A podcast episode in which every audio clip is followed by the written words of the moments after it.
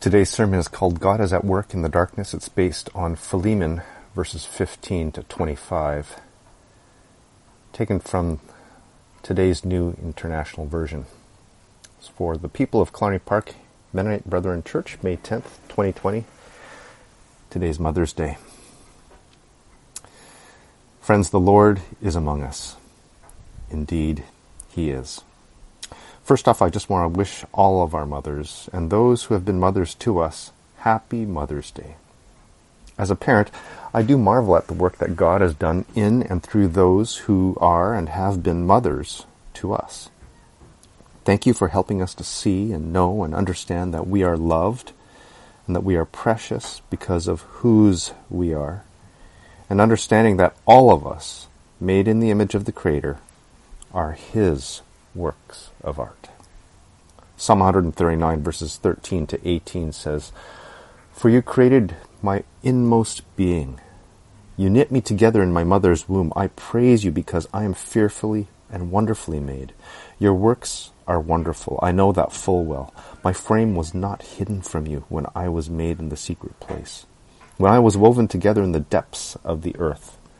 Your eyes saw my unformed body. All the days ordained for me were written in your book before one of them came to be. How amazing are your thoughts concerning me, O God! How vast is the sum of them! Were I to count them, they would outnumber the grains of sand. When I awake, I am still with you. So, friends, happy Mother's Day to all of us who are mothers to many. Indeed, I've heard it said that God is an artist and we are his paintings. And Paul says something similar in Ephesians 2:10. For we are God's handiwork, created in Christ Jesus to do good works, which God prepared in advance for us to do. But sometimes I wonder in my life, at least, if God is the kind of artist like Jackson Pollock, an American abstract expressionist painter. He was widely noticed for his technique of pouring or splashing liquid household paint onto a horizontal surface. It was called the drip technique and enabled him to view and paint his canvases from all angles. He used the force of his whole body to paint, often in a frenetic dancing style. Now, some folk appreciated his art, praising the immediacy of Pollock's creations, while many others curiously thought that Pollock's art was no more than random dots and splashes on canvas. And some of us find that kind of art hard to appreciate with its random and seemingly lack of patterns or cohesiveness. Now, none of us, it seems, can very often look at the details of our lives and see exactly where they fit into God's larger plans. Now, if we try, we'll either become grandiose, imagining that we are at the center of God's universe, or we might become depressed, wondering whether there is any pattern or meaning to it at all. From time to time, though, if we look with eyes of faith and place our trust in Him, we can match, we can catch but a glimpse of something of what God is about, of what the divine artist has in His mind. And when we catch that glimpse, we are wise to pay attention. The interesting thing is that no matter what kind of plans or machinations we have for our own lives, we must always have a perhaps or a maybe attached to those very plans. Our current COVID 19 pandemic is one very real example for all of us. One caution I want to leave us with is that we should never trust someone who tells us that they are 100% certain that God wants us to do one thing or another in particular. Now, I'm not referring to Orthodox Christian belief or ethic. I'm not suggesting we live outside of loving God with all we are and all we have and loving our neighbor as ourselves. We can be 100% certain that God wants us to believe in Jesus Christ, His life, His teachings, his death and his resurrection. God certainly wants us to stay connected to him through prayer and reading the Holy Scriptures, the Holy Bible. God certainly wants us to be honest with others and faithful to our marriage commitments and our social obligations. He wants us to be generous to those in need. The list goes on. There is no doubt about any of that.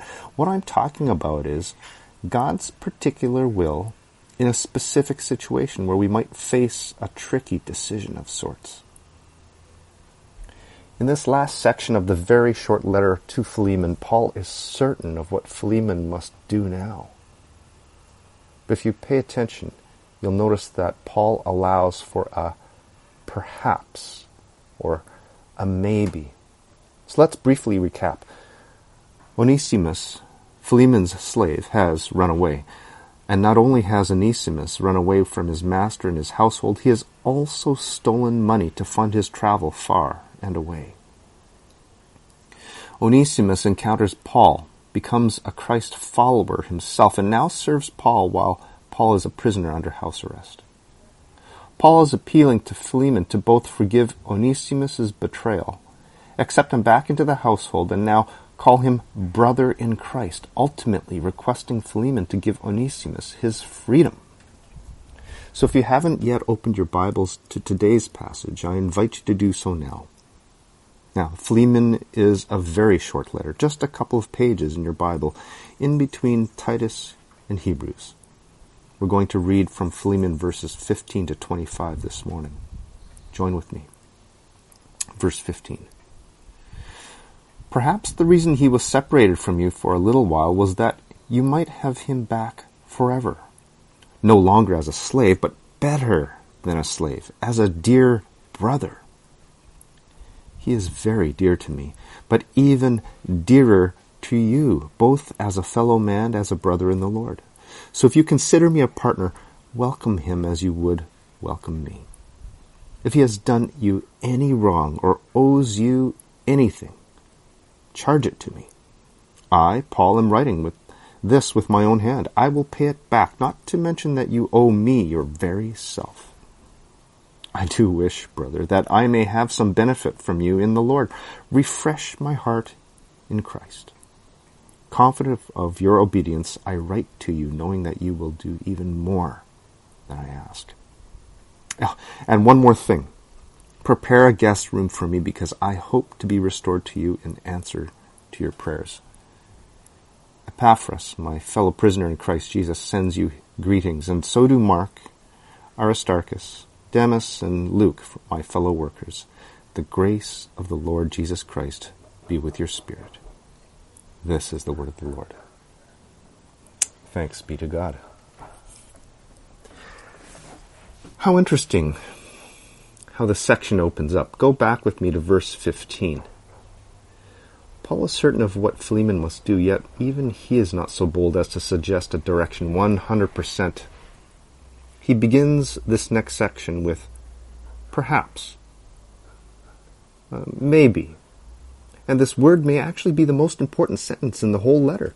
Just supposing, Paul says, just supposing God had a purpose, not just for you at this moment, but even in the fact that Onesimus ran away in the first place. Now, that's an interesting idea.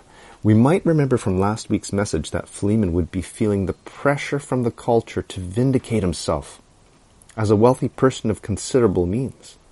Yet Paul doesn't even refer to the running away itself, merely Onesimus being separated from you in the beginning of verse 15. To quote a cliche, God moves in mysterious ways, as Jesus says about the Holy Spirit. It's like the wind. One might recall the wind, rain, and thunderstorm we had on Tuesday night.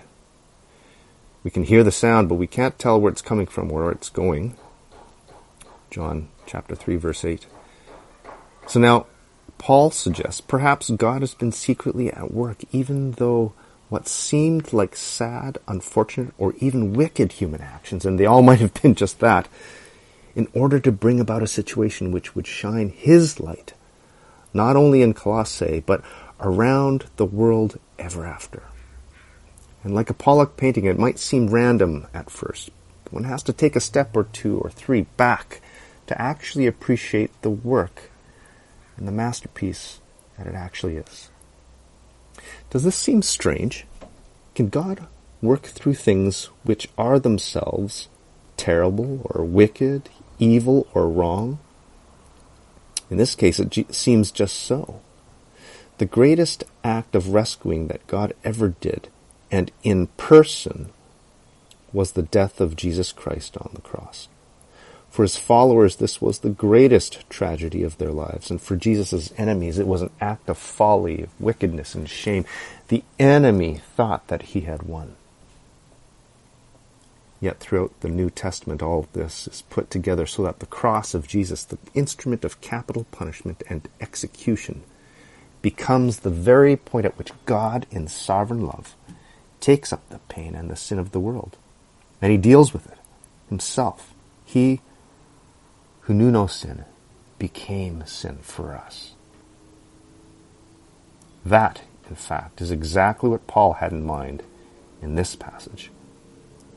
Now, here's the interesting part. Paul does not mention the cross here.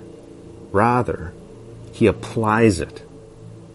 On the cross, Jesus hung with his arms outstretched between heaven and earth, making a bridge upwards and downwards between God and humanity, and from side to side between all who warred with one another on earth.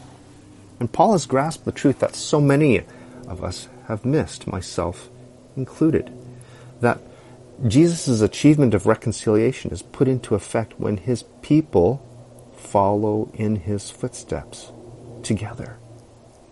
When we follow Jesus and allow the cross of Christ to shape our own lives, the love of God is set free to change and heal in ways that we cannot at that moment begin to even imagine, almost like looking at a piece of abstract painting.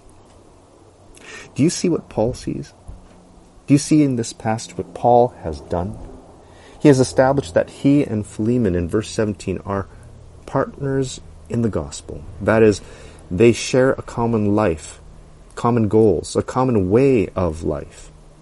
And Paul has also established that he himself and Onesimus Two, they are bonded together in Christian love. And so, what is the result? If it indeed is the case, that Philemon has every legal right to be angry with Onesimus, to punish him, perhaps even have Onesimus put to death. Well, Paul will stand in between them. And what will this achieve? Paul will represent them to one another he will substitute for Onesimus. Look with me at verse 19. Paul will pay Philemon what Onesimus owes, reminding Philemon precisely by telling him, somewhat humorously, he's not going to remind him that Philemon too owes Paul his very life. Paul will stand in the place of risk and pain with his own arms outstretched towards the slave and the owner, both friends and brothers. Paul will stand at one of the pressure points of the human race from that day until very recently. Jesus, through Paul, will close the gap, not just between Philemon and Onesimus, but between the two sides of the great divide that ran through and in some places still runs through in the life of the world. Paul, firmly rooted in the saving gospel of the cross of Jesus, is, as he says in 2 Corinthians 5.18, entrusted with the gospel of reconciliation. This is what it looks like in practice, friends.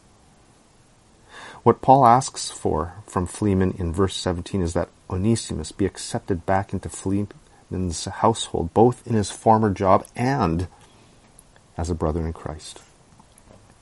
Now that is already as all three of them know, far more than what most owners or slaves would ever dream of. But Paul hints at something more. Paul says in verse 21, I know that you will do even more than I ask or say. And this can only mean giving back Onesimus' freedom. And like the prodigal son who only asks to be a hired servant in his father's house, He's to be given the astonishing welcome of a son. You can find that story in Luke 15, verses 11 to 32. And as with the prodigal son, there will be no doubt be some who grumble. Hey, you know what? That's not fair. Why should Onesimus be rewarded for running away? What has he done to deserve it? But friends, isn't that what grace is all about? It's somewhat scandalous. That's what God's love is actually like. It's what God's love has always been like. Friends, let's read our gospel over and over again and see for ourselves. And then let's ask ourselves where in our worlds, in our faith fellowship, in our families, in our workplaces, maybe the places that we live and recreate, where is the healing and restorative grace of God most sorely needed in our own lives, in our relationships? And like in a masterpiece painting, how can God's people, how can we stand in the middle of the picture that God is painting, holding out our arms to people on either side, bringing together those divided by large and small spaces, ready to be peacemakers and reconcilers, all in the name of Jesus Christ. Thanks be to God. Amen. Friends, here are some questions for us to consider. The letter to Philemon offers us an alternate and countercultural way of thinking and consideration when it comes to tricky problems, as we saw in the scriptures this morning. Number one, how does faith in the power of Jesus' reconciling work in our own lives? How does it affect how we make decisions? In other words, how does our faith in Jesus inform our actions? Number two, how does using encouragement and persuasion without violating the person's responsibility and integrity work in contrast to coercive power and brute force? We saw how Paul appealed to Philemon's heart instead of ordering him to do something. He used persuasion. He used encouragement. How can we employ those ways in our very own lives? And how do we do so without manipulating the other person? Number three, how do we use or employ power in our decision making, especially when it seems far easier to do so than trying to persuade the other? Friends, let us participate in the masterpiece of God's plan. Sometimes we do not know where those dots are going to line up, but we need to also trust in the Maker, our Creator, that He is at work, both in us and around us and through us. Thanks be to God. Amen.